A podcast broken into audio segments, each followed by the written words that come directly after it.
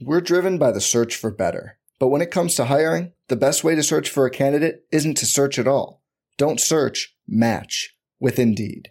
Indeed is your matching and hiring platform with over 350 million global monthly visitors, according to Indeed data, and a matching engine that helps you find quality candidates fast.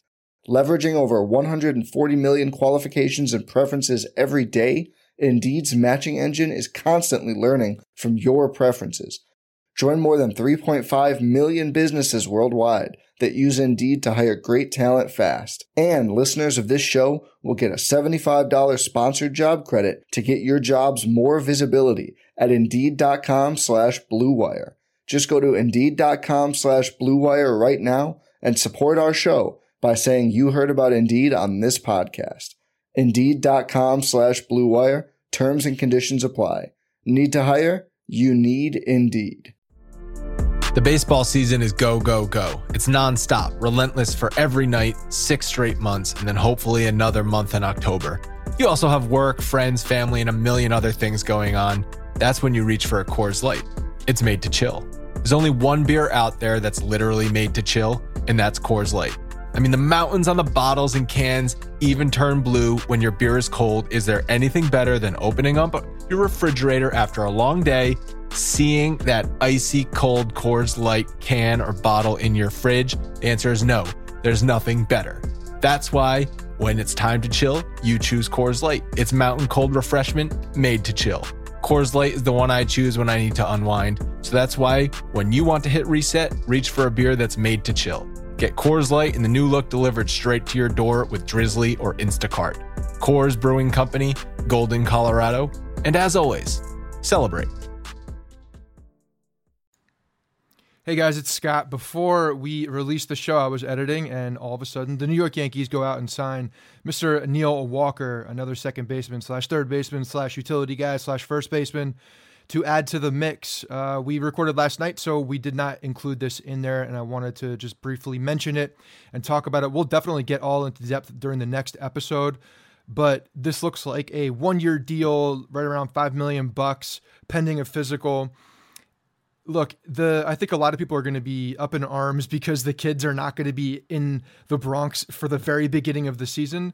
But if you take a step back and look at the entire team aspect and you take a more macro look at what is happening, Neil Walker comes in and provides a, a switch hitter bat that can play in multiple positions that used to be a middle of the order guy. Like the guy can hit, uh, doesn't strike out a lot and gives them another veteran presence so that these kids can go and acclimate and just get even better in in uh, in Scranton and AAA.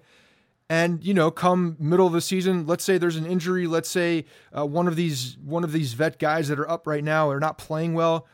Well, Brian Cashman and Aaron Boone have an embarrassment of riches now in Scranton with these guys getting just completely seasoned and, and working on their craft while they're down with the rail rider. So Look, I, I, saw it. I was very surprised that, that, this happened. But if you take a step back and actually look at what the team looks like now, uh, the team is a lot deeper. The team is uh, is better currently, I think, because of the experience that Neil Walker brings. And look, this guy's been hurt in the past, so um, it's a pretty low risk contract. One year, five million bucks. I mean, we're talking almost Chris Carter terms. so this is not something that's going to really completely change the dynamic of, of what the Yankees look like, I think, into the future, but it does currently change, I think, what happens right now and, and the way that they're approaching spring training. So it looks like Drury's most likely going to be the third baseman. Neil Walker's going to come in as the second baseman, uh, and that's probably how they're going to start the season. But who knows? Spring training can play out.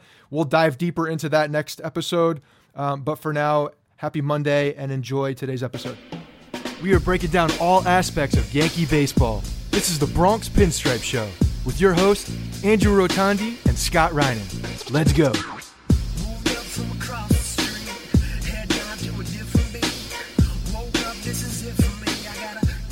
What's up, everyone? Welcome to the Bronx Pinstripe Show, episode 214.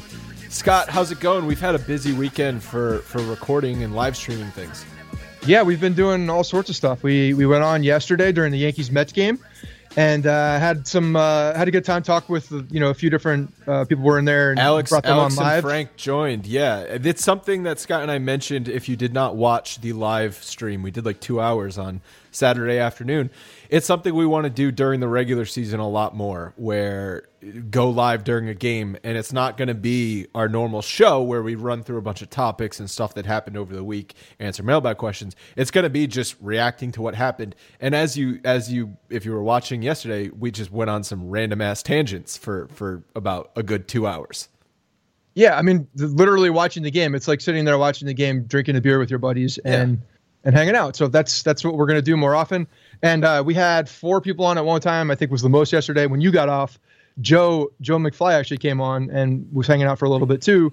Um, and but the next so the next time I think we if we do it with the software that we're currently using, we can actually get I want to say like eight people at one time. So well, we can have a whole Brady Bunch thing going on. We're gonna need to have like okay, you talk now. You're gonna have to take a number because even with four people yesterday, we were talking over one another. Yeah. So we'll we'll see. If not, we can like swap people in and out. So this uh, this weekend, I was as I was watching the Valspar tournament, watching Tiger. Is he back? Is he not back? All the people talking about that. It reminded me two years ago this weekend we were in Tampa for the first time. It was the first time we went down to spring training, and we went. We were at that tournament on Saturday. I was watching, and I was like, "Wait, why does this golf course seem familiar? Why does Valspar stick in my mind like something I should recognize?" And it's because we went to this tournament. Yeah, I did the same thing. I was like, this, this, is there something about this that looks the, the very familiar? The snake and, pit is what got me. When they mentioned the snake pit, I was like, snake pit, like snakes, snakes. I don't know no snakes. Well, they were talking about the Gulf, like it was in uh, on the Gulf yeah. of, uh, and then I was like, wait a minute, it's in Florida. Oh, I think we were there at this yeah. thing. That's where we saw. Uh, who did we see play? Uh, who was on the uh, range? You're gonna. I was like he was like the biggest. He was the biggest name that was Vijay Singh. That was like yeah. the biggest name I think we saw. Well, too bad we didn't get to see Tiger because yeah, it would have been fun. The the people come out of the woodworks for for the golf fans. Everyone goes out and watches Tiger. Everyone, everyone. The ratings I'm sure were like quadrupled this weekend. But oh yeah, definitely. Um, we're get that. The one thing it made me realize is we're damn close to being down in Tampa. Yes, we have what two weeks now, and we will be in Tampa and we're going to that Friday game and going to the Saturday game. It's going to be a lot of fun. Uh, I'm excited for it. It's going to be a really short trip for me. I have like the flights from hell because the flights were just terrible when I was looking at them. So, um, yeah, it's going to be uh, it's going to be a very quick turnaround. Well, but I'm glad I've we can get two that. games in. I know you did, and I remember how miserable you were. So the thing was, last time two two years ago when we were down there, as I was just saying, it was daylight savings weekend as well. So we sprang forward. Oh yeah, yeah, yeah. It was on top of my it. flight was six a.m., but it was really like five a.m. because you fast forwarded an hour. We attempted to go out all night. We're like, screw it, we're just gonna drink all night. There's no point. I got to go to the airport at five o'clock in the morning anyway. We made it to like 4 a.m., which was probably the dumbest decision to do was to go to bed from 4 a.m. to 4:45 a.m. and then wake up and go to the airport. Who, who's we? I my decision. That was the. But I was going to say I don't think I was up till 4 a.m. Was I? Yeah, we were both up till 4 a.m. Oh, see, okay.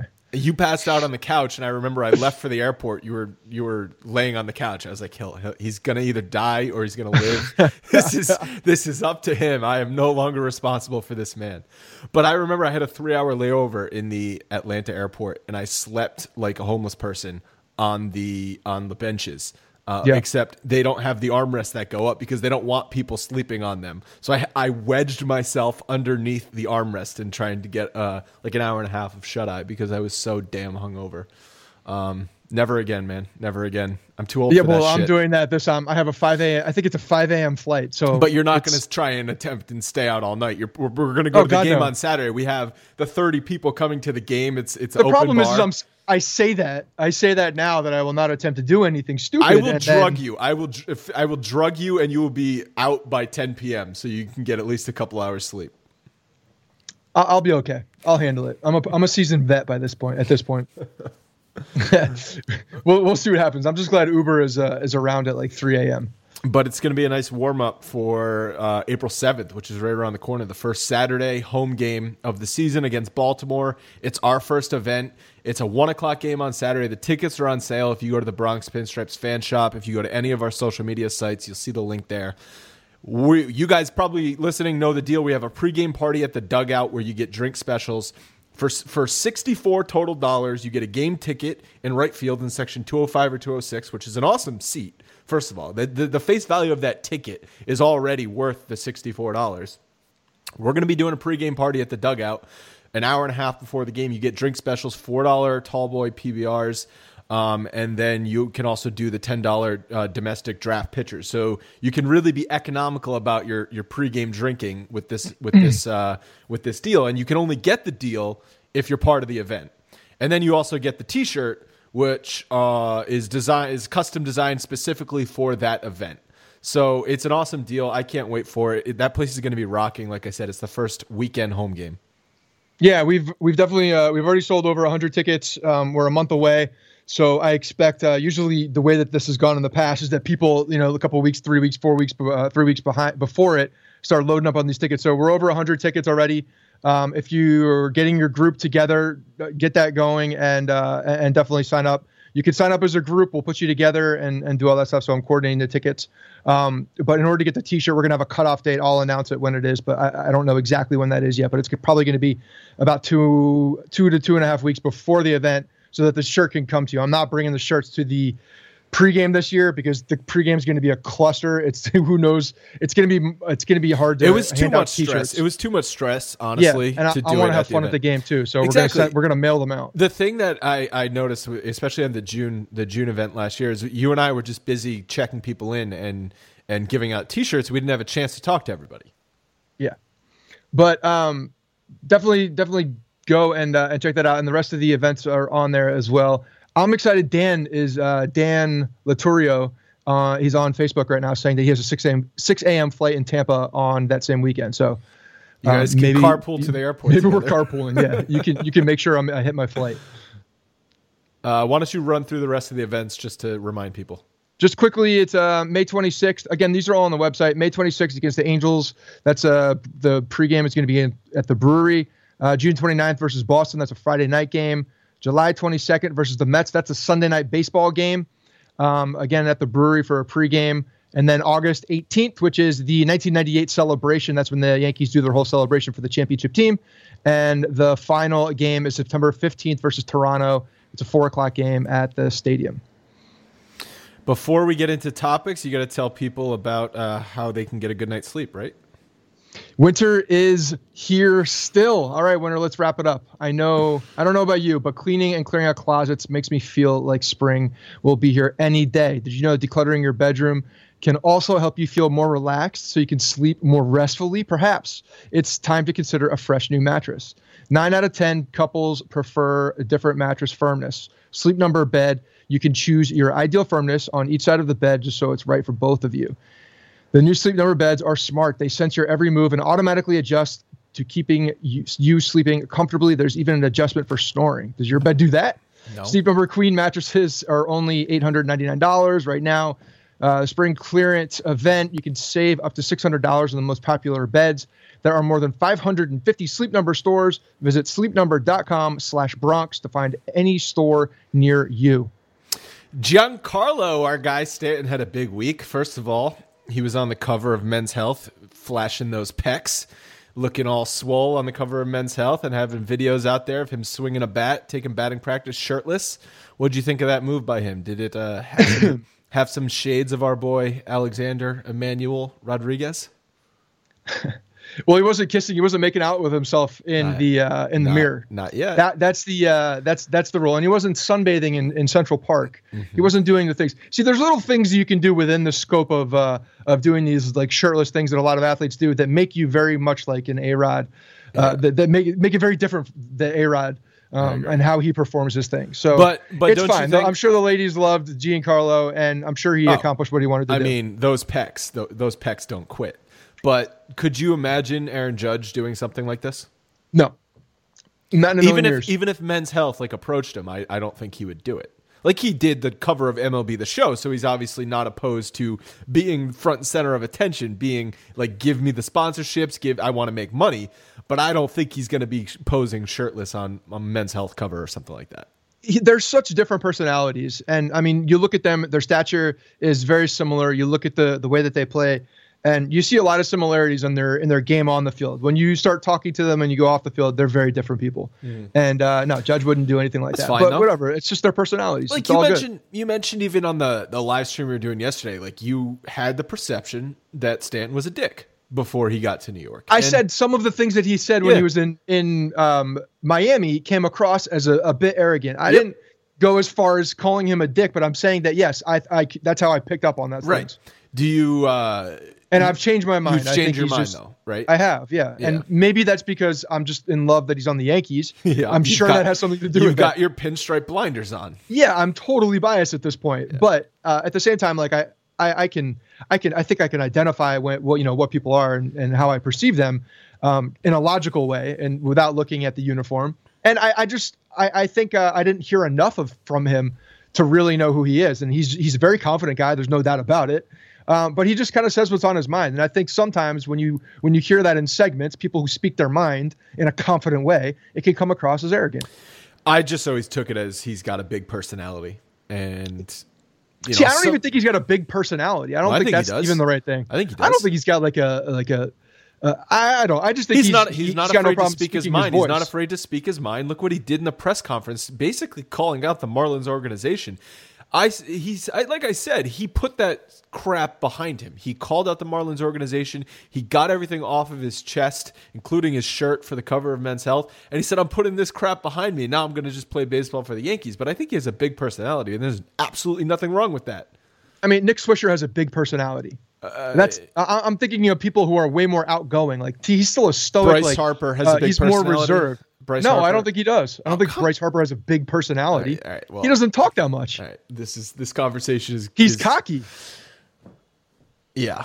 Well, uh, let's talk about Stanton. Actually, what he's doing on the field, and he hit on his first home run of spring. It was a little bit right center field. He's only been hitting the ball to right field. Do you make anything of that?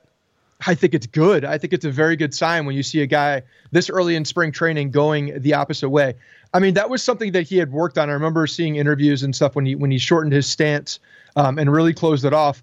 Going the other way is, I mean, he's set up to do that. I think a lot more easier, easy now with his body position as well. But you know, it's it's impressive to watch when uh, when when he does the, the way that he can just swat at the ball because like I've been talking about you know when we were watching the game yesterday like the way that he if you're watching him now and we all are and we're all studying now you know how he swings and like his approach and things like that it's just such it's such an easy, compact, short yeah. swing, and he doesn't do much with his lower half. He just kind of gets his body in position, and and not like a overexertion by any means, and just swats at the ball, and it goes a mile. It's a it's it's it's pretty fun to watch. Well, the thing it, the thing I'm thinking about is because pitchers are going to attack him in, just like they attack Judge in. When you're when you've got a body of that size, the way to get them out is crowd them. If you throw it out over the plate, they can extend their arms and then the baseball is going to go a million miles. Like you're going to get absolutely crushed. So, so with Stanton's closed stance, does that make him susceptible to some of the inside pitches? If the pitchers are pounding him in with hard stuff in, like I don't, I don't know the answer. Obviously not. He had an amazing second half last year, and at Yankee Stadium, if he's going to right field, that's a good thing because he's going to get even more. He's going to get some cheap home runs at Yankee Stadium. Like I don't know. I think um, I forget who did it. Like Statcast or somebody put out the overlay of like Stanton's home runs. He wouldn't have had any more home runs at Yankee Stadium because Stanton doesn't hit them just over the wall. He hits them 50 feet over the wall. So it doesn't right. it doesn't matter where it goes. But I have to imagine there's going to be some fly balls he hits to right field at Yankee Stadium that just go four or five rows deep, just like Aaron Judge did last year. Well, yeah, that's the thing. I mean, when Aaron Judge was was hitting those balls, what we've realized that when Aaron Judge was even not at, at the top of his game, and he talked a bunch about this. Um, you know, when they're talking about the way his swing is and how how long it's in the zone. I mean, even when he misses, he's getting the ball on the bat. And anytime a man of that size can can get make contact with the ball on the bat, you know, good things can happen. And those fly balls that would normally be outs at most stadiums uh, that he's just kind of getting the ball, uh, get, throwing the barrel at the um, at the ball on an outside pitch. They're going out of the stadium at Yankee Stadium. So yes, he's benefiting from that, and I think Stanton will too. I think some mistakes that Stanton um, that Stanton has will go out because of that short of that short porch and the fact that he can go the other way. So it, it absolutely plays to his uh, his strengths. Like left field's not going to be a problem when he pulls the ball. It's not going to be a problem because no. it's going to be out. Yeah. One of the things I mentioned on the on the stream yesterday, and I, I feel like I'm repeating myself, but at the same time, I realize not everyone heard it, is that we were talking about how pitchers are going to attack both Judge and Stanton the same way. CC even mentioned it, I believe, on the R2C2 podcast, where he said, I was thinking, how would I try and get Giancarlo Stanton out. Oh, it's the same way I would try and get Aaron Judge out. Just pound him in with stuff and, and try and crowd him, get him to roll over and try and hit a ball weakly to the infield. So I think the thing that Stanton and Judge are going to benefit most from each other is talking about how pitchers are attacking them. Yeah, I mean, I think that's that's something that they're probably uh, doing already. Just you know, getting when they're working in the cage because they're so similar in the way that they um, that they physically are. You know, there's there's a lot of like you said, a lot of approaches are going to be be similar for for the pitchers, but you know things it, their swings look totally different. Like that's that's what's crazy yeah, that's the that, crazy thing is that their swings are so different their stances are so different. Yeah i mean stanton is totally closed off. Aaron judge is is much more open much more open now. Yet, he's still closed off but he closed much more open compared to stanton but he's closed off considerably to where he was before. I mean remember kind of, first half car- of the season. he's kind of parallel like he's even first half of the season we were he was more closed off than he was in the second half and we were always like you know, why are you? Why is he open back up? Why is that? Well, that's uh, the thing during I, the struggle, and it could have been because of that shoulder.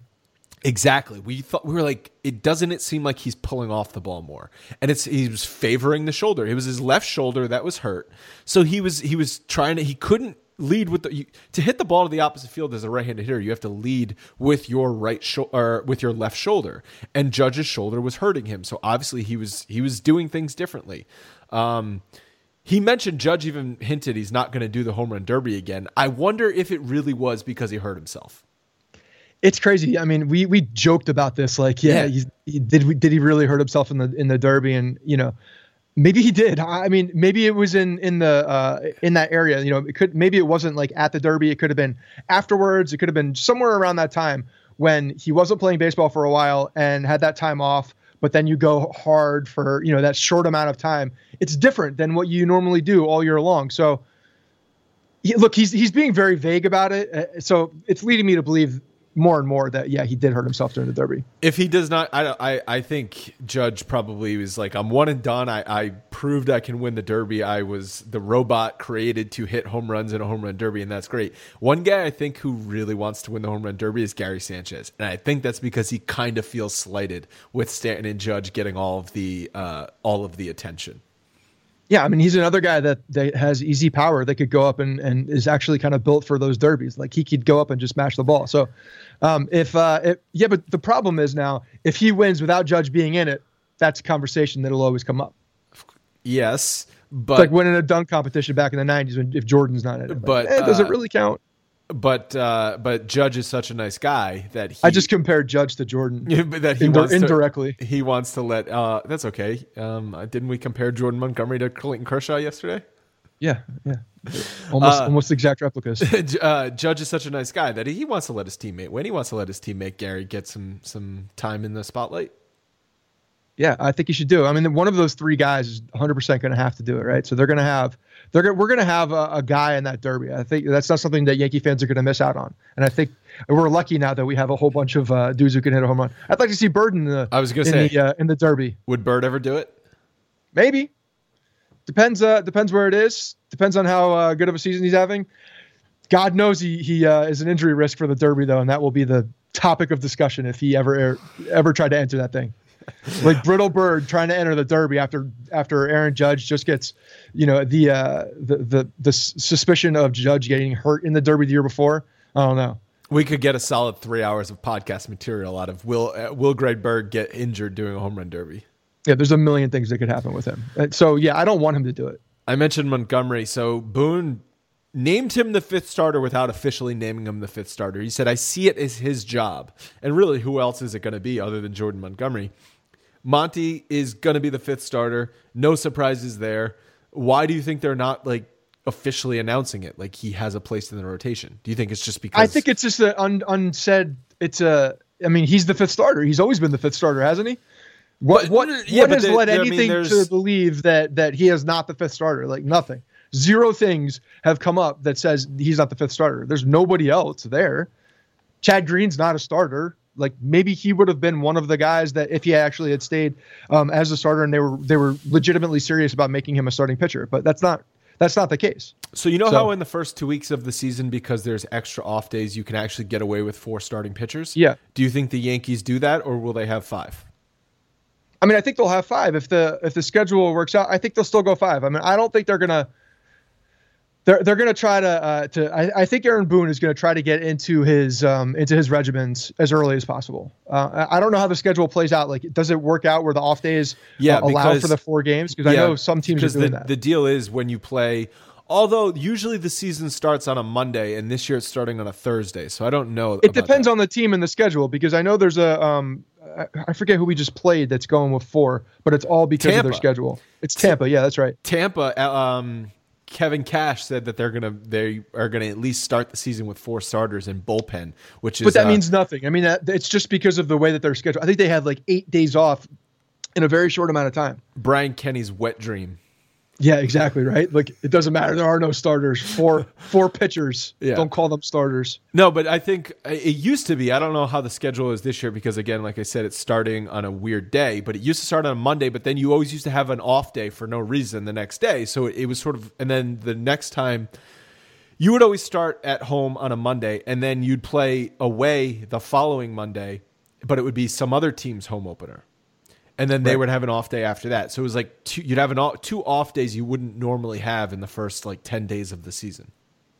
Either way, I just don't think it was. This is what was bothering me so much in the off season is that, you know, all this speculation about adding a starter when we have a, a perfectly a perfectly good fifth starter in Jordan Montgomery, who was a rookie last year, who showed extremely well, who I have no no doubt is going to go out there and has put in the work and is is trying to get better. Like the kid seems like he's got the the tools to put things together. I mean, I like him as a pitcher, I really do. So I, I never really understood the whole um, let's add somebody because if we ever added somebody, that means Jordan Montgomery doesn't have a spot at that point, and, and, I don't really get that. Well, how do you feel with considering the deals that have been handed out this week? Like Arrieta just today, as we before we recorded, got three years, seventy five million bucks, which is pretty substantial annual money from the Phillies, and Lance Lynn got one year, twelve million bucks. Yeah, that's. I mean, people are pining that the Yankees should have gotten. You look at the contracts, look at the what the how the deals came out. Like, I don't think Arrieta was in play. Uh, I don't think they ever should have. I think the two guys that the Yankees were potentially looking at, really, um, well, after Cole, after Cole got dealt, uh, that would maybe make sense if if you're on that side of the argument is Cobb and um, and Lance Lynn. Like, but they I were never those, linked those to either of those guys. But, but they you, were never linked to them. But those would were, be the type of guy, right? I not agree. an Arrieta. Yet they were vaguely linked to Yu Darvish. Right. And to me, again, this was going back to Brian Cashman saying, "Okay, I don't need you, but if I could get you on my terms, I'll I'll, I'll contemplate it and I'll, I'll at least like listen to what's going on." To me, that was the whole play. Like Brian Cashman was just going out there doing his job, and and he was saying, This is what I have to offer, and kind of feeling the waters out and seeing where they were. And if if if a, a guy like Yu Darvish fell in their lap, worked out with the salary, and he was able to stay under the luxury tax and set himself up, then then you could think about it seriously. But only when it only if it fell in his lap and on his terms. So that's it. Like he was the guy that potentially going after. Arrieta. you've seen a drop off over the past few years. The fastball yeah. velocity's down. Like he's returning back. I'm surprised. I personally wanted to see him make a return to Baltimore and just suck again. So it would have been a total full circle of a baseball career. It would have been beautiful. I think it's actually a really good move for the Phillies though because they get it's only 3 years. So if he really really sucks, which he's not going to really suck because he's still a solid pitcher, at least they're not locked in long term. And the Phillies like they've done a lot the Phillies are trying to win, obviously, and they're young. Well, they're also very young too. So they have they have having a vet like that, a guy that could come in and and make a because they they got a pretty good haul when they when they sent um Hamels. what's his face, yeah, but and also the uh the closer for the um the Astros from the Phillies. They got a, a bunch of starting pitchers. Uh, so they, they have a young team and and a lot of good you know, like a lot of good prospects moving forward. So I think when you have a, a guy like Arrieta who can come in and, and, basically anchor a staff of young guys, it's a good move for sure. And I mean, it's a relatively friendly contract for a guy like him. I mean, if we're considering what, of, of contracts past. Yeah, it's high AAV, but it's three years. So exactly. So yeah, I, I actually I wouldn't have liked that contract for the Yankees, but that's not because of uh, the three years. It would be because they would be over the luxury tax at that point.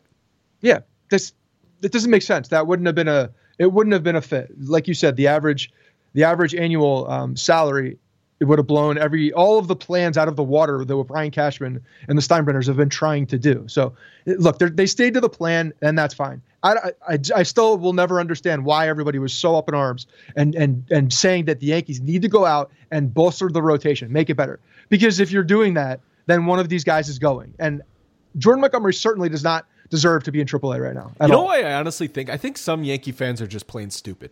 And they look and they see they brought in Giancarlo Stanton. I know that guy. Hey, that's a name I know. Oh, did he just win the National League MVP? So we added the NL MVP to the offensive side. What are we doing for the pitching side? We're not adding anybody? What the hell, Brian Cashman? Why aren't we adding anybody? It's just headlines. Yeah. They didn't make any headlines in the rotation. I guess. I mean, they did because Tanaka resigned. So Tanaka. No, that back. wasn't that wasn't a headline though. That was like, oh, Tanaka it, resigns. That's on that's on like page five of the newspaper. No yeah, one but reads it's newspapers anymore anyway. That's uh, I was going to say who's who's reading the newspaper. That's just and, and there's no Twitter. five pages of a sports section. that's the, slipped in on Twitter. The uh, the thing is, is when you look at Tanaka though, like that that is a, a signing. Uh, that's a guy that could have very well been off the team that is now back on the team. Um, so it's a big deal. They signed Sabathia another signing. So there are there there were things that happened. Sonny Gray came over in the middle of the year, another freaking potential. We know ace. this. You and I know this.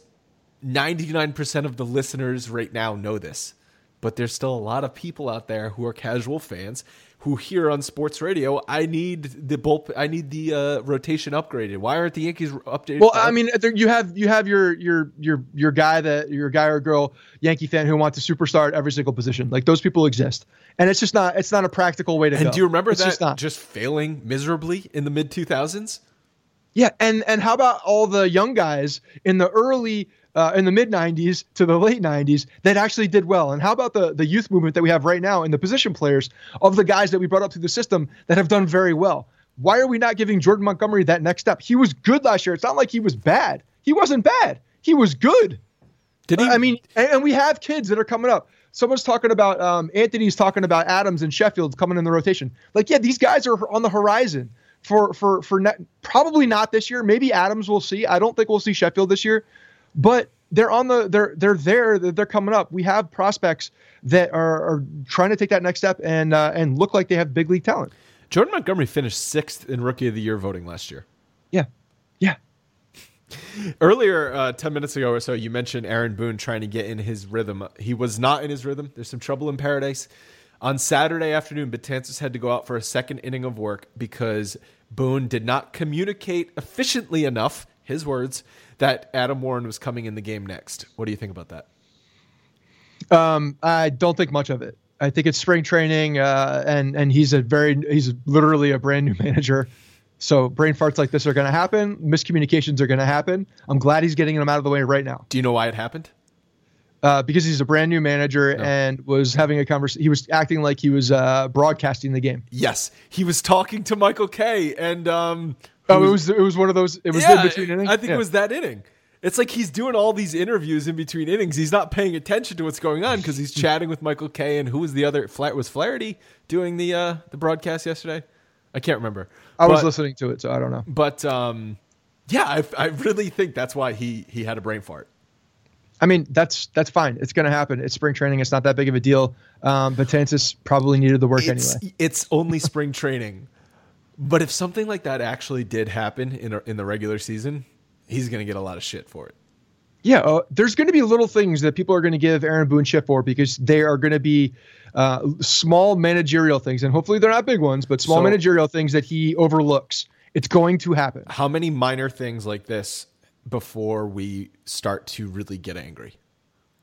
Uh, it depends on how they see. We all have to understand that if it if it makes a difference in the game, if it makes them, if it causes them to lose a game, or it causes them some something goes wrong, or a guy gets hurt because of it, or something along these lines, then it will be immediate. If they are just passes and and nothing happens, then there's going to be a rope. But we're all emotional fans, so when these things start happening and we start seeing them, there's not going to be much. Like if you're look, asking on the fan side, Probably not that much. There's going to be a little leeway, but the the the bottom line is, is if they're winning, and it's not a causing you know too much havoc on the game, which I 100% don't expect, we'll be all right. But as you well know, it, even if it doesn't have a direct result on that night's game, what if it affects the next game? What if Betances couldn't pitch the next night because he threw too many pitches on the previous night because he had to come out because Adam Warren wasn't warmed up? Yeah, I mean, there's so many other things like that that Joe Girardi would do by warming up a guy too much, you know, that that we didn't even know about that he wouldn't be available. So that like, shit would never they're all- happen. it's all going to happen. That's that would never happen even in spring training with Joe Girardi.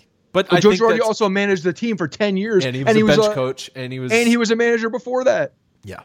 So he's got a ton of experience. Like, where this is going to happen. This is where everybody needs to get their. Uh, everybody has to put their expectation hat on and make sure they're completely in line because there are going to be bumps in the road with Aaron Boone. It's not going to be perfect. It's not. He's a brand new manager with a very young team. Shit's going to happen. It's going to be weird, and and things are probably going to be bad at some point. They're going to go through a losing streak, and it it's going to be even escalated. Any of his little mannerisms that are new and people don't like. So this stuff is going to happen. This is not going to be. I think a lot of people have have like their like their rosy glasses on, ready for like just pure bliss all year long because You- this team is exciting You you are all in on Aaron Boone. I am, but I I also have my expectations in line, knowing that there's going to be things like this that happen. Yeah, so you're gonna give don't- him a pa- you're gonna give him a couple passes. I'm not going to. I'm. I'll, I will acknowledge what they are, but I'm not going to kill them immediately unless it's just something that's totally ridiculous. I see. My expectations are in line. I think I know that shit like that's going to happen. I I get it. Like I know that those things are going to happen. So, you know, I'm expecting them, and I, and I don't think I won't be as, you know, crazy lunatic emotional about them if I think that they're not going to happen. Should those things actually happen though? Like you have it's not It's just human nature, yes, But it's, not just the manager. You have the pitching coach. You have the bench coach. You have all these coaches and bullpen uh, coaches and bullpen catchers, and there's a thousand guys in that dugout and in that clubhouse who can tell someone, "Hey, get your ass up, stretch. You're coming. You're coming in this game. Be ready." Yeah. I mean, I think that would happen more likely in the regular season. You'll have probably a guy who is everybody's going to have a job. Everybody's going to have their their delegated, you know, tasks for for a given game. And yeah, I think there'll be help. I think you're going to see a lot of um, Larry Rothschild leaning on him for pitching, like not leaning on him uh, in that way, but leaning on him in the sense of like this, you know, as as a mentor uh, for for a lot of those things. So, look, just just know that the, these things are going to happen. But that's it'll fair. be okay because he's going to be a, a hell of a manager. That's fair. And Aaron Boone is a big personality. Oh God, how can you call Aaron Boone a big personality but not uh, Giancarlo Stanton? because he's outgoing. I think as someone who is, I don't think Giancarlo Stanton's very outgoing. Whatever. Uh, a couple injury updates. Tyler Wade rolled his wrist. That was scary on Saturday. We were watching the game uh, during the live stream. He he acted like he broke his wrist, and then like 30 seconds went by, and he's stretching. He's like, "Okay, it's fine." But for a minute there, for a second there, it looked like Wade really screwed his wrist up. Yeah, I saw him. Uh, I think it was a quote from Bryan Hoch when he was talking with Wade, saying that when he did roll on it initially, he thought it was you know he felt it go into the ground, the glove going into the ground, it got caught in the grass, uh, and he felt it, um, and then he got scared because he thought it was something a lot more, uh, and then got up and started flexing it and realized that it wasn't. So It was- I, I've I've been there, like you, you know when you like if you're playing basketball or something and you like jam a thumb and you're Yeah. like. You know, I thought I broke my finger, and then you you start working it out a little bit, and you're like, "Oh, I'm good. Never mind." And he tweeted after the game that he's okay. And it was it was it sucked because Wade's having a pretty solid spring. And as we were sort of kicking around ideas yesterday for the infield, he actually has a chance to be on the team leaving spring training. Oh, there's no doubt, and you know it's it's not a thing that's really affecting him anyway. So he's he's he's all good to go, and I- you know I'm just I'm glad that it's not a big deal because it would have been a shame for something like that to to derail a guy who's got a potential. It reminds me of what happened to Brian Mitchell when he was Yes. going out there and vying for that two, for that fifth spot. What two years ago, three years ago, Yes. and he got that turf toe injury. He was going to be the long man in the like he was going to be a, actually used in that bullpen because he had such an amazing spring and he had Yeah. the turf toe and he was out for three months and he was never the same. Never really came back from it. And actually, maybe it was a blessing in disguise because two years later, he was the reason that the, the Padres took $13 million of Chase Headley's contract. yeah, your boy is gone now because of Brian Mitchell being bad.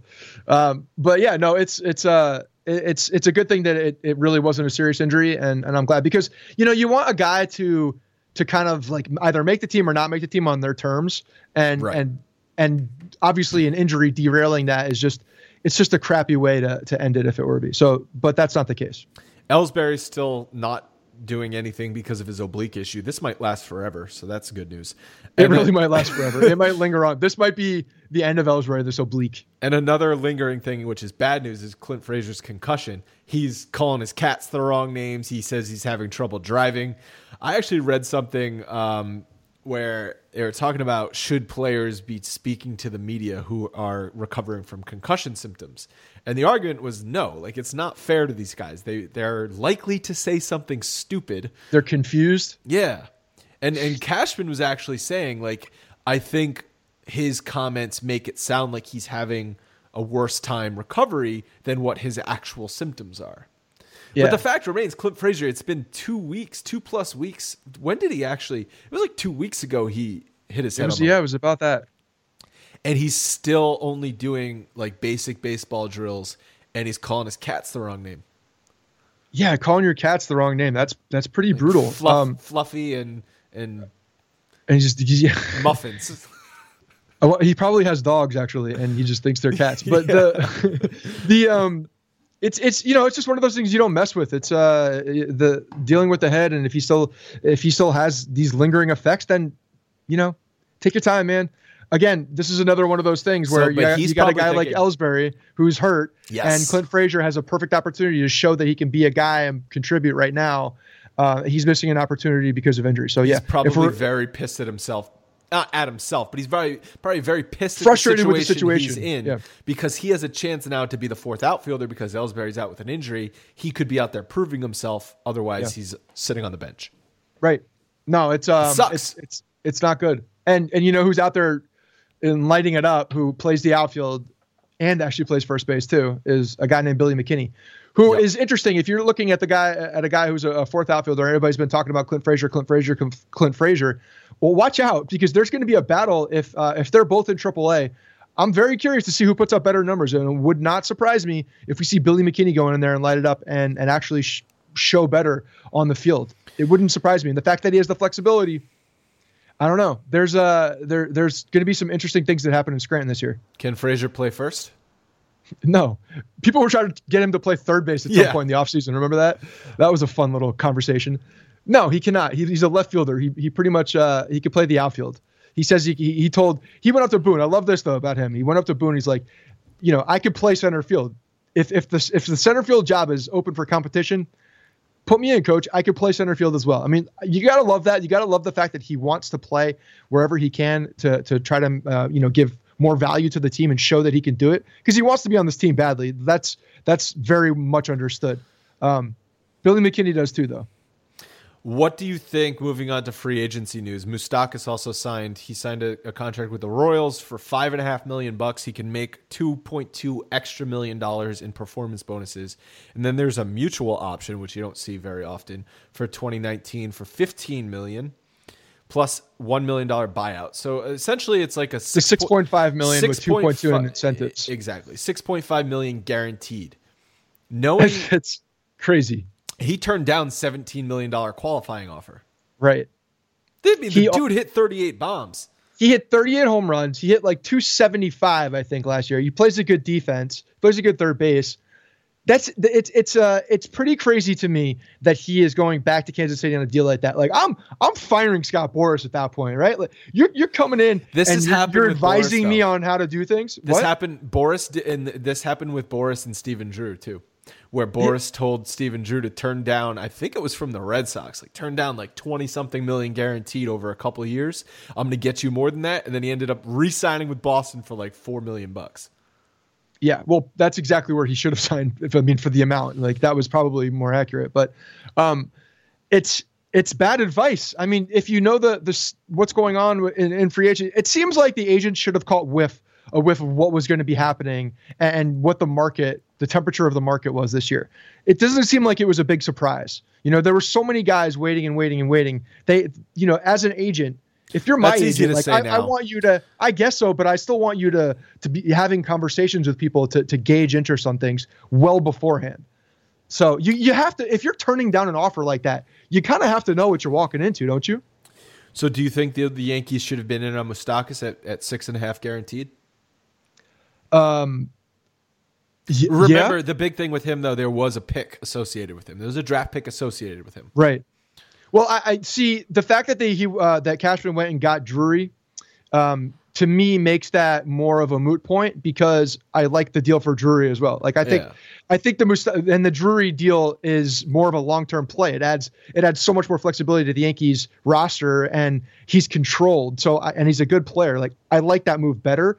Um, maybe for one year, Moustakas is a better play, you know, for at third base. But you know, when you could get a guy like Drury for for what he did, I, I mean, I think I take that deal um, over the Moustakas thing. But I mean, reading more about the Moustakas, he didn't even get an offer.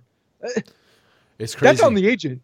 It's crazy. He would have handcuffed the Yankees more than Drury's handcuffing them. And then right now we'd be saying, "Oh shit!" Like Andujar is lighting it up, but Right. we have to play Moustakas. I mean, that's not necessarily a bad. It wouldn't have been a problem. Moustakas would have been a beast in the lineup. Maybe, and who knows if they sign Moustakas, maybe they trade Andujar. I mean, I guess, but it's a one-year deal. You're looking at a one-year deal, a rental. So I think long-term plans I don't really think- change I still if think is there. I think everything. I mean, shit could be out the window next year if Manny Machado is out there. That's true. There there are things that could happen. I mean, there, I just don't know how many more trades Brian Cashman can make to this roster and improve it, you know, greatly, without without shuffling around players that really don't need to be shuffled. It's fascinating though what Moustakas ended up signing for, and uh, Jared Diamond, who we've had on the podcast a couple times, wrote something about Paul DeHong, who signed a contract extension with the Cardinals for twenty six million bucks guaranteed. And DeHong has only been, played in the in the majors for one year, so it was a, a lot of money guaranteed to a player who's not even close to arbitration and has only played one year. But DeHong is sitting there saying, I, uh, you're going to pay me 26 million guaranteed. That's more than enough money for me. Lock me up through my arbitration years. I'm a little afraid of what could be uh, coming up for me in free agency. So Diamond was kind of uh, theorizing maybe more young players do this because they don't want to find themselves in a situation where it's finally their big payday and no one is willing to give them the dough. Yeah. Well, I think this is uh this year, this offseason is going to be a, a very big awakening of what's happening. And you know, we we've seen baseball go through trends, right? Baseball trends around and like goes through different cycles and and it gets very like fatty and like what's cool and what's what's hip at the moment. And young players right now are are there's a lot of talent coming up. You know, that could dry out. There may be a, a couple year span where there just isn't as much talent in the minor leagues, and then you're seeing more of these free agents get signed. So it's it's going to ebb and flow, I think, like like it always has. So you know, you, you're definitely putting a lot of um, a lot of chance when you when you're saying like one there's two things that have to happen. You have to perform through these years as well to get those contracts. So if you're getting this money after a year and you're getting a 26 million dollar guarantee before you're even really showing like all the things you can do and then you're playing for that next contract it's kind of a, it's kind of a Well, you know it's- as a young guy it, it, it's it's it's enticing. Well, it's it's not maximizing his earning potential. it's not But it's But it's- it's- it's enticing securing at the his- moment. It's securing his. I mean, let's face it. but that's a risk you know when you're, you're $26 saying million is- value is that's that there's a lot of ifs in yes, that in that whole he could blow sentence. out his ACL and Right. he could never be the same. And Yes. then his career earnings are 500k. And, Right. and but and that would be a horrible situation. And 26 million dollars is so much freaking money. Like Right. like I actually respect Paul DeHong's. I believe I called him DeJong, DeJong. DeHong, DeHong. I respect him for saying, "Dude, 26 million bucks? Are you kidding me?" Like, what is the quality of life difference between 26 million dollars and 90 million dollars? It's a it's not it's way closer at those numbers than 500,000 and 26 million. I mean, this is this is a really boring conversation if you're going to have this and, and talk more about it. But honestly, you get 26 million dollars when you're at, at this age, and rather than waiting, you take that money and Yeah. you have a guy that knows what they're doing and invest that money. That money will multiply many many times, and you know who knows what it could be if you wait and you're not collecting. Um, you know, you're you're gaining whatever the percentage is on top of your the the money that you're putting away. You know, what five years down the road you're going to get a better contract? Okay, is it worth it? Some would say no, Right. Depending Right. on how you invest that. I think it's a fascinating thing to talk about for two reasons. One, because the Yankees have a lot of players who are young who could be looking to do something like that, like Gary Sanchez, Luis Severino, Aaron Judge, Greg Bird. And also, two, all of this could be out the window next year when Manny Machado signs for $300 million and Bryce Harper signs for $300 million. It's going to be so interesting when we after when we uh, when we go through next year and it's all said and done and we know where everybody is for for how much money they are and then we compare that to what happened this year and really just kind of look at the uh, the the situation right in, at free agency at that moment. Just take a snapshot of the two years and what happened. because there's going to be so many things that it's gonna it's gonna uh, it's gonna sway the market in a way that isn't realistic as well. So people are going to be expecting these bigger contracts coming in, you know, going into 2020, and all the money's going to be dried up because people spent it, and it's going to be a totally different story. So it could revert right back to people saving and saying, "Yeah, I'm not spending," if they didn't get the big guys. Although when you look at 2020, that class is pretty nice too. Like there's a lot of guys. Mm-hmm. How many times did we say Arenado was in next year's class, but he's actually in 2020? 2020. Um, there's a there's a bunch of guys in that class too. So it's going to be interesting because I think there's a spending spree coming up, and I think that's one of the big reasons why. Don't forget about we're not the, seeing a lot. Of the class of 2021. Jacoby Ellsbury is a part of that. Oh, big time! People are definitely saving their pennies for that kid. Um, let's give away some T-shirts. We uh, we scalded the listeners last week for not for not bringing the heat on the reviews, but we got some good ones this week. Yes. The um. All right. So I'm going to read this first one, and we didn't change the font again, so now it's all grayed out still, and it's very difficult to read. Okay. Here we go. First one. Uh, we got two winners. I want to say thank you, first of all, before I read these and give these away. Thank you very much to everybody who reviewed. We do this because it means a lot to us. It really helps us out in the in the um, in the rankings in iTunes. More people can listen to the show, and that's important to us. We do this because we love doing it, so we want to talk to as many of you guys as possible. We're building a community around Bronx Pinstripes, uh, so we're doing that. Um, so thank you again for reviewing. If you haven't reviewed, please do so. It really means a lot to us, um, and we truly appreciate it. All right, two winners this week. The first one this is an, a, a long, so stay with me on this one, but it's freaking hilarious, and uh, it's got to win. So it's by, um, he says, pretty good. Yeah, okay, I like it. Five stars by Tim Sennett, like Bennett with an S. He says, You want a good Yankees podcast? He says, You want a good Yankees podcast? I said, Do you want a good Yankees podcast? Well, look no further. Bronx Pinstripes might as well stand, or BP might as well stand for best podcast because that's exactly what this is. And here's how I know. One, listen to this podcast. I listen to this podcast with such devotion that Andrew and Scott show up in my dreams, where where we are all best friends, and uh, we're all best friends. Two, I even find myself finishing their sentences. Three, Andrew and Scott. If Andrew and Scott, if it was Andrew and Scott versus the Yankees in the World Series, I would actually root for Andrew and Scott. Four, that was my favorite this, one. listening to the podcast with headphones on is the only reason why I never heard my dad's last words to me. Unbelievable. Five, Scott Reinen is my go to write in candidate for all NYC elections. Bad choice. Six, I used to read kids to my bedtimes in bed, kids' bedtime stories. Now I just play them on the podcast and make them stay awake to listen to the entire thing. Seven, I have called my wife Andy during sex more times than I'm comfortable admitting. Okay, eight. uh, number eight, my friends roll their eyes every time I say it. That reminds me of this one time on the Bronx Pinstripe Show. Number nine, the friends that are left anyway. Number 10, my secret handshake with Scott and Andrew is so secret they don't even know it yet. Look, that round that of applause for Tim because I don't believe any of those 10 things, but I love the creativity. That's good stuff. Yeah, absolutely. It's a little weird that we're in your dreams, but yeah. you know, slightly stalkerish. I'll be your best friend. Uh, so Tim, uh, DM us. You're gonna get a T-shirt. The next one is uh, titled "Awesome Show" by Quad with like 40 A's and D's. Great podcast for Yankees fans. Golden ratio of hot takes to reasonable thoughts, just to keep you on your toes. Yet to be seen which category 19 and 0 against the Rays falls into. That was also pretty creative. Very good, very good. And if you didn't, uh, if you don't understand that um, I will accept nothing less than the Yankees being 19 and 0 against the Tampa Bay Devil Rays this year mm-hmm. because they're an abomination of a uh, baseball team. We believe they play 18 games against the Rays, or 18 and 0, whatever. Yeah. Uh, all right, before we get to mailbags, guys, are you buying tickets or buying tickets can be complicated and confusing, but there's a better way to buy, and that's with SeatGeek. SeatGeek is the smartest, easiest way to get tickets to every type of event, whether you're searching for a last minute deal, planning a night out with friends, or need to find the perfect gift. SeatGeek helps you find the best seats and the best at the best prices, and they're fully guaranteed. I used SeatGeek very recently, Scott. Get this. I took the lady to broad to a Broadway show. Use SeatGeek. Oh, so, so I classed good seats, easy seats. There you go. Yeah, very very easy. Got it right on my phone. They grade the tickets so you know if you're getting a good deal, and like I said, they're fully guaranteed, so you're not getting ripped off. SeatGeek saves you time and money by searching multiple ticket sites to compare prices and find amazing deals. Uh, make SeatGeek your go-to app for finding the best deals on every type of ticket, from sports to concert to comedy and theater. Like I said, theater. Class it up. Take your lady to a Broadway play. Best of all our listeners get $20 off their first SeatGeek purchase.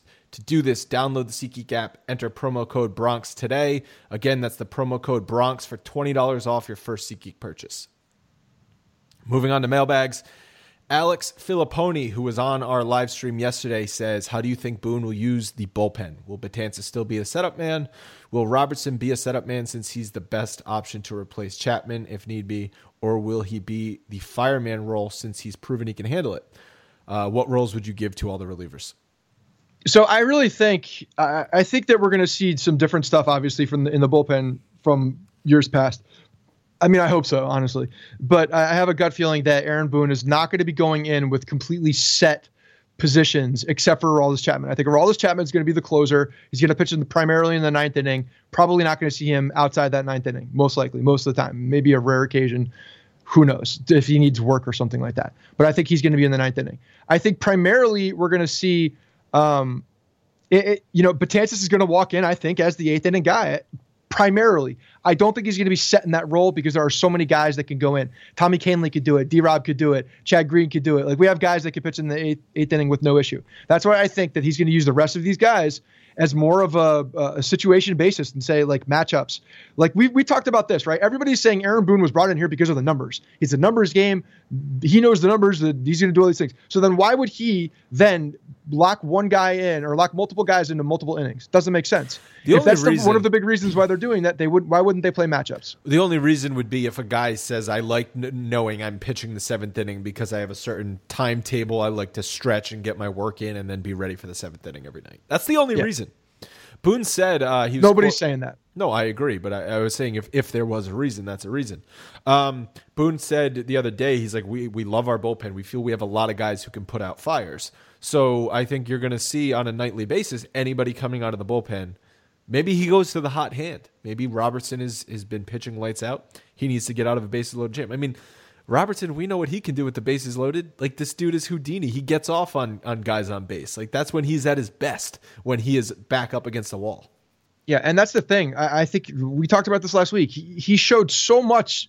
He showed very differently last year, at the end of last year and into the playoffs, with the fact that he can go in there and throw a ton of pitches and multiple innings. We just never saw that side of D Rob before. He was a closer, and, though. He was a closer. He was a closer. I'm saying, but but we've never seen that. So right. the, now that you, you kind of know what he is, uh, and he's totally fine with doing it. It seems like he's like, you know, do it. I'm I'm ready for this. I'll, I'll do whatever the team wants. Um, he's just one of those guys. So I, I, I, was impressed by that. We know what Chad Green can do. Chad Green is can pitch pretty much any any time. Last year, the one thing I'll, I'll say about Chad Green that will be interesting this year is that uh, I don't think throughout the entire year, right, he never pitched on back-to-back days. Correct. Never did. So that was one thing. We we know he could throw multiple innings. He could throw two innings, but Girardi never had him throw on back-to-back days. So I'll be curious to see if if he does come out and, and show that he's if Betances is still struggling and Chad Green is starting to take that eighth inning role. I want to see how that how that plays into it. Um, if he's actually going to be throwing him back to back. So I, I'm curious on Boone's stance for that. Uh, but it'll be interesting. I mean, there's just so many weapons you have out there that it's hard to make a bad decision, honestly. And we didn't mention last week the Scranton shuttle, which I think is something they're going to use a ton of as well. Bringing up the last guy in the bullpen, sending him up, bringing him, uh, sending him down, just so they can get fresh arms in there. Like Ben Heller is going to be in that role, Jonathan Holder, Domingo German, maybe Gallegos, Albert Abreu, Domingo Acevedo. These are just a bunch of names you might see come up in that Scranton shuttle. Yeah, and those guys, like you said, I think they're going to have. You're going to see some mixing in and out, especially on on the home series where they can get a guy um, up. Um, and in lopsided games, you're going to see some of these guys go in and, and just you know they're going to be burned. They're going to be burned, and another guy will come up. I don't know how often we'll see that early on. They'll probably try to set some roles, but you, we're going to start seeing that like come into July, no doubt. Yep. Yep, and um, Luis Cessa I didn't mention because I think Cessa is going to be used as this the starter who comes up on the Scranton shuttle.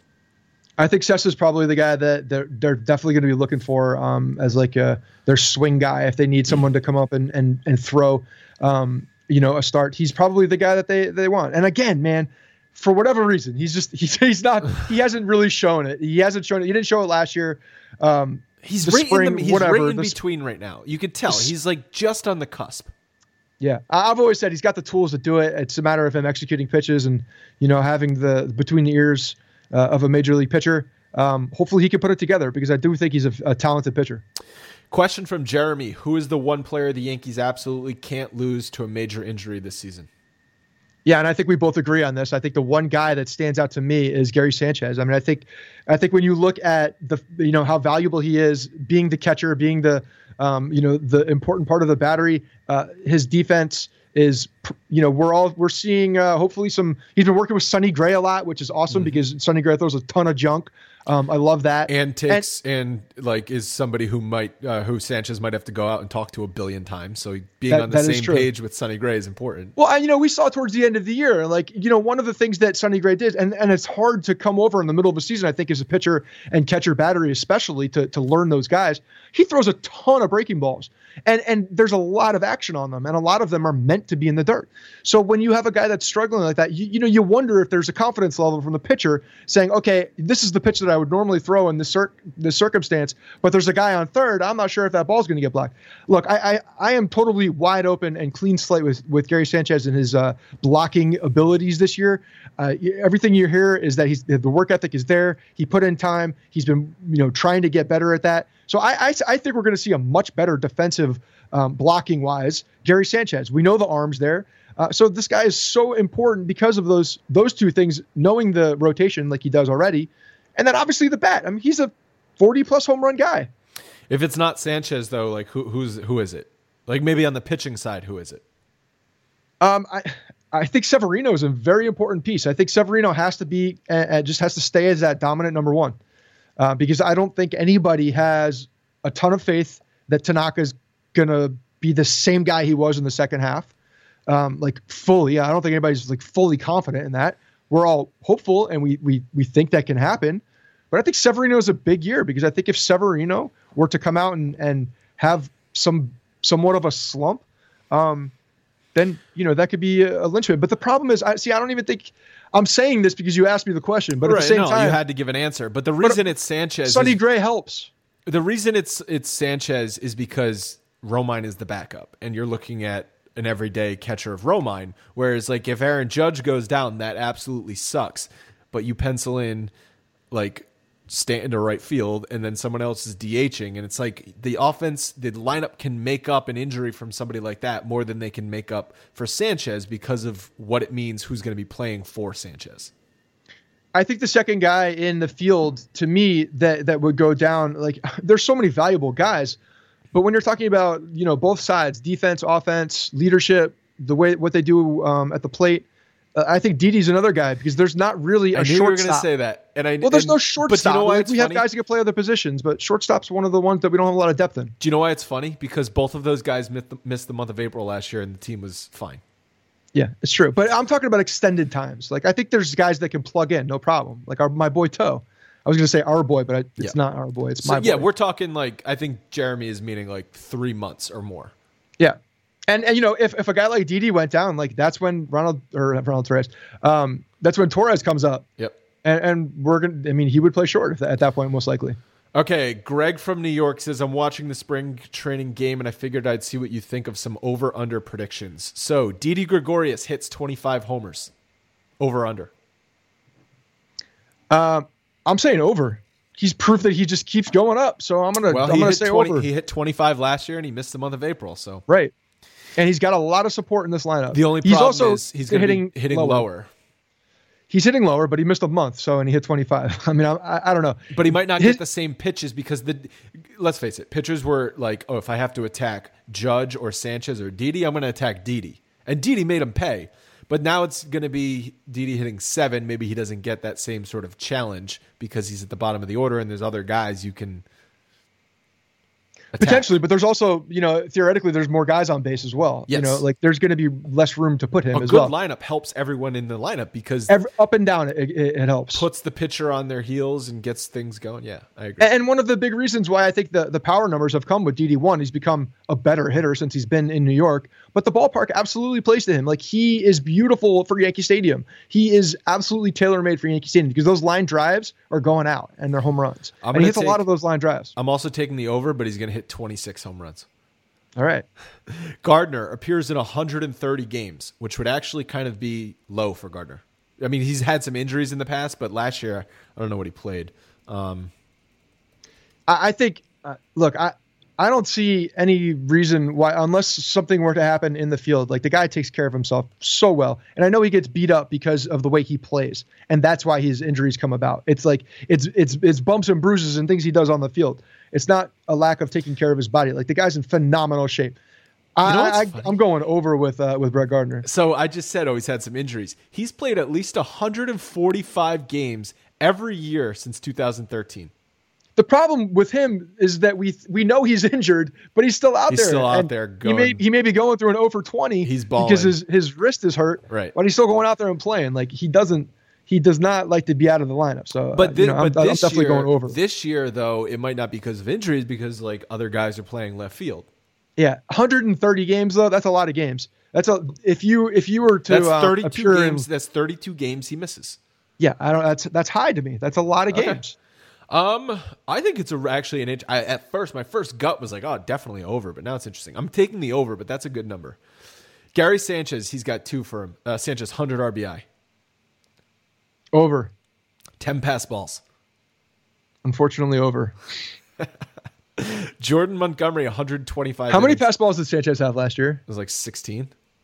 Okay, Uh, all right. I mean- answer Jordan Montgomery. that would cut it down 50 percent. Um, 125 innings pitched. I am going to say over. I think they're going to Yeah. be giving him more innings this year. I think last year they actually limited his innings, and I think he's going to be uh, cut free this year. Like, let's see what you got, kid. I agree. Yeah, he pitched over that last year. Where do you where do, where is pass balls? It should be on his baseball reference page, right? Yeah, I would think so. The next one is Chad Green. One start for Chad Green. I'm 100% taking the. I'm taking the under. I agree with you on that. This is not fun when we agree on everything. I don't think so. Chad Green, the um, I, I assume he's in this prop because he came in as a starting pitcher to camp. But again, we've already talked about this. We heard what Boone has said about this. He came in because that was what he's always done. He, he's come in as a starting pitcher. He's stretched out like a starting pitcher um, because that's what Chad Green's used to. They're going to be using him in the bullpen. I I don't see them using him as a swing guy, even if I think the one guy that they would use over him, if we're if were taking somebody out of the bullpen, is Adam Warren. I nailed it. 16 pass balls for Gary Sanchez. All right, so ten is a is definitely an improvement. Definitely an improvement. Yeah. The last one is Greg Bird, 350 at bats. I don't want to answer this. question. I don't want to answer this one. I'm making you answer uh, it because I'm going to jinx the shit out of him. I'm not saying under. I'm saying over. Okay, I, I can't. I can't say under. He's going to hit over because he's going to stay healthy. We had freak injuries with Greg Bird. That's what we had. Freak injuries, not things that are going to linger. The bone is removed. He no longer has this extra bird bone in his foot, and he's going to be fine. He's going to be great, and I think he's going to be over. The only way he's going under, I'm saying like. If, if one of these inj- injuries were to come, come about, because I, I do believe he's going to be a, a productive play. I don't think it's going to be a, you know, any any problem with him playing. The last question, I But my this, fingers are crossed. this would be a good one for you. Uh, so Troy Gunn at Bama underscore Yankees on Twitter says, "Can anyone tell me why Donnie Baseball is not a Hall of Famer?" Kirby, I believe he's talking about Kirby Puckett, is a first ballot with lesser numbers. Anyone can explain this to me, or am I missing something? I know you're a huge Mattingly guy, and uh, like he was. The thing is, like you were. I, I'm not making an old joke here, but he was your guy growing up. Was Mattingly, whereas like Jeter was my guy. Yeah, Mattingly was my guy. Definitely, he was he was the um the the first guy, the first player that I ever you know what you know idolized or was the was the guy that I followed the most. Um, to me, it's a shame that he's not in. You know, he he definitely tailed off at the end, but it was all because of a back injury. Um, the the thing with him is he was such a great hitter, such a great defender. I think eventually he's going to get in, but I don't think it's going to be by the writers' vote. I think they're going to Well, that it's, I committee's mean, going to get. he's already off. I mean, he only received the highest he ever received was 28% of the votes, and that was know, in his but I- first year of eligibility. So he could get in by what is it? What is that like the It's baseball the committee, whatever the committee, is. Yeah, I, I think that's I think that's going to happen because didn't Alan Trammell is- and uh, Jack Morris were, were just let in right by by that committee. I think that's a Mattingly move. the thing that's is, what's gonna happen. I don't think Mattingly is a Hall of Famer because he didn't extend. He didn't have anything really past age thirty, like two. But his prime years were so freaking good. Like I have his numbers right here from 1984 to 1989. He won an MVP and he averaged his average season was a 327 batting average with a, a, a 902 OPS. Um, so 27 homers, 114 RBIs with a 43 like 43 doubles was his average season. He was just an absolute hitting machine for those prime years. I think uh, I think the I think baseball would be looking at Mattingly a little different too if the if he was playing on good teams. Um, it's it's Right. still like 96 to me is bittersweet because it was it was the first year without Mattingly and 95 ended with uh, with the loss to Seattle and then Tino comes over and takes over first base. It was like a very weird transition, and I, I've- I think I remember reading too like his back was he's, he had back injuries, but there was also something about like he wanted to to leave he wanted to um uh, to retire because he wanted to spend more time with his family. It's like there, there was a a decision made both personally and injury. Like there was a lot of things happening, I think, at that point uh, with him. But he's talked about that, that that he left also because of uh, he wanted to spend more time with his family. And I got to respect that. The guy just unfortunately played on, uh, you know, he at the very end of his career, he started they, the Yankees started having putting together some good teams. But for the most part, he played on some uh, some pretty bad Yankees teams. I have to wonder also if this happens if this happened with other players too, where guys who started to be on the ballots in the late '90s and early 2000s actually had uh, the PED era hurt them in the sense where writers were like, "Well, this guy wasn't as good as these guys playing now." They didn't. Re- the writers didn't realize what was going on with the PED PED era at that time. They saw guys mashing 50 home runs, and they're like, "Well, Don Mattingly never hit 50 home runs. He's not as good." But then a couple years later, you're like, hindsight, oh, that guy was juicing his brains out, whereas Don Mattingly was just a filthy ball player. Yeah, I mean that's that's a that's a very fair point. I think when you're in that moment and you're not you're not seeing uh, you know what the reason why these guys are hitting the way they are, it you know it's probably going to enter into the uh, into the thought process of some of these guys. So it's a shame. I- I, I think he I think because when you look back, and I'm I'm obviously biased because you know he was my guy, but when you look back, what, one of my big things when I'm looking at a Hall of Famer, like the first thing I think of is the eye test. Like if I when I think of this guy, do I think of him as one of the best players of his era when he was playing? And I think Don Mattingly was one of the most dominant players when he was playing, hundred percent. Yeah. So that's the first thing I do, and then I would go back and look at his numbers, and like yeah, he didn't have the longest career, and and a lot of that was because of injury, and it's unfortunate. But You're probably right though. If he played, if he had the same exact career, but the Yankees won like two World Series in the '80s, then people might think of him as a Hall of Famer. Absolutely, he gets more recognition at that point too. Like it, people, you'll, you'll, a lot of people will say that the winning doesn't matter. It doesn't make the the any. It shouldn't be in the case of the Hall of Famer, but it 100 percent does. Yeah. Final topic of the day is uh, one of our favorites, and that's MLB dumb rules. So the Arizona Diamondbacks are going to have bullpen carts. I think there's some other teams that might have the bullpen cart too to try and speed up the game. Where Yeah. they'll, they'll shuffle in these guys on little golf carts to the mound, so they don't have to jog their butts in. Yeah. Do you Yeah. like it? Oh yeah, I love it. I love it. You know, maybe So we get some ma- maybe we get some mascots on there, uh, uh, and you know, it's, it's speeding up the game. How about we put advertisements on the golf cart and then don't go to commercial? Love it.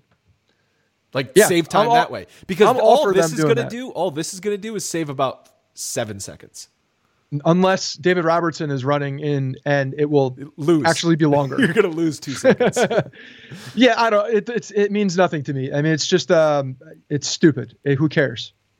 Who cares? I don't know. I you know, mean, maybe the, the maybe pace the of play thing is something that like MLB is clearly worried about. Yet they don't. They're not taking actual legitimate action. They're taking stupid action. They're taking these stupid little go around rules. Oh, I'm going to save 20 seconds here. We're going to have the intentional base on ball so the guy doesn't have to throw a pitch. Save 40 seconds there. How about you just cut commercial time and really save it? No, they're not going to do that because it's money. Yeah, I mean the thing, I, the one thing I talked about before that will absolutely speed up the game. It's like the most logical thing to do is just have the umpires call more strikes. How about how about that? How about we just call some more strikes? How about you get rid of your little tight zone, uh, start calling the corners, start calling maybe even a little outside the corners, and let's let's get this game going. That the, the back in the day there were not very many tight strike zones. No, instead they're just going to institute 500 dumb rules to Yeah, speed up the yeah. game. A total of six minutes. Um, all right, Matt's good- talking about on Facebook the picture in picture, the commercial picture in picture. I love that too because it's Yeah. fun to see. That's almost like being at the game. You can see what's happening, and I like doing that. I like seeing what's happening, the dynamics of what's going on. yeah, Um, and if you can cut 30 seconds each half inning off, then that's some legitimate time at the end of the game. Yeah, So, um, before before we leave, though, I just want to mention that Scott and I talked, um, kicked around doing movie reviews, baseball movie reviews. We did it once last year. We did the '61 movie, the Billy Crystal movie about Mantle and Maris. We had a lot of fun doing it. People liked it. We want to do more of them this year. So tweet us at Yankees Podcast which baseball movies you'd like us to watch and review. It could also be baseball shows. Um, we also talked about doing the um, the Bronx is burning one. That that series about it was like a mini series or something like that. So we're open to ideas. It obviously has to be Yankees or baseball related, but we're open to a lot of ideas. Uh, any last words before we get out of here? Nope, same thing I said last week. No injuries. Let's uh, let's let's keep it uh, keep these guys you know throwing some baseballs around, getting loose, getting ready to go. Uh, I don't care what happens in spring training as far as results. I just want pe- uh, I want my guys to stay healthy. That's it, and tune their bodies ready to go. Opening day is the only one that counts. It's right around the corner. We're almost there. It's coming up faster than uh, faster than we realize. Talk to you guys next week. Hey guys, thanks for listening to the Bronx Pinstripe Show. Make sure you find us on iTunes and subscribe so you can get all new episodes directly onto your phone.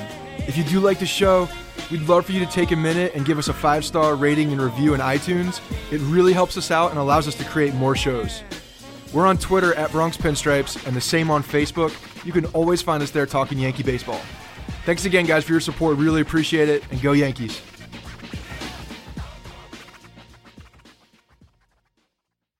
I'm Mark Chapman. Welcome to the Planet Premier League podcast. Each week, Cesc Fabregas, Nedum Onuoha, and myself talk all things Premier League. As a player, you don't have time to talk. No. You don't have time to make a plan. You just need to deal with wave after wave after wave. We watched Coach Carter, and he said, "Oh, afterwards, the game's just about doing this for your teammates." And I remember looking around halfway through the film, and half the squad was asleep. Planet Premier League. Listen wherever you get your podcasts.